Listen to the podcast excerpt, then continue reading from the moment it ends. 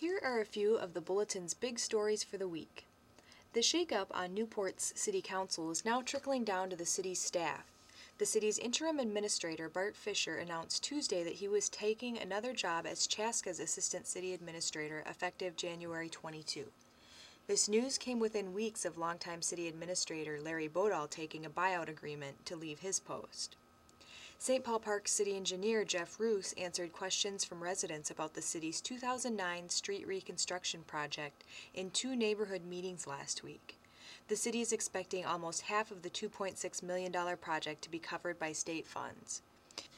School District 833 community education staff is hoping that its upcoming superhero camp for mothers and their elementary school age sons will be as popular as its daddy daughter dance has been.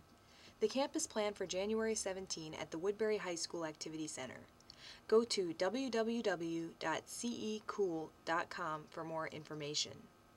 To find out more about these stories and others, check out the Bulletin newspaper or www.swcbulletin.com. Next, the legislative session is now in full swing and local leaders have a $5 billion budget deficit on their hands. This is what the area's two representatives had to say about the session ahead. So the reality, we're going to see some changes in government, um, and some of those will be for the better. We do, we don't uh, probably use, we certainly don't use technology to the best of our ability in some cases. Online college courses, we need our universities to do more of that. There's significant, significant savings economic.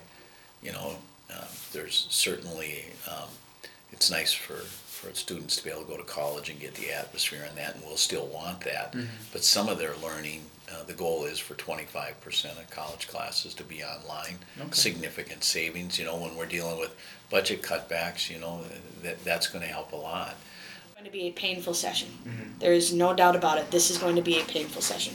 You know, the LGA cuts uh, from the unallotment and the um, homestead credit for um, for Cottage Grove.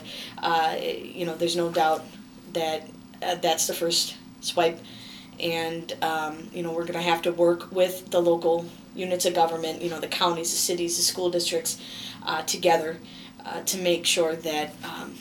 You know we we do this in partners and and that we try to do it with the least amount of pain as, as possible uh, for Minnesotans.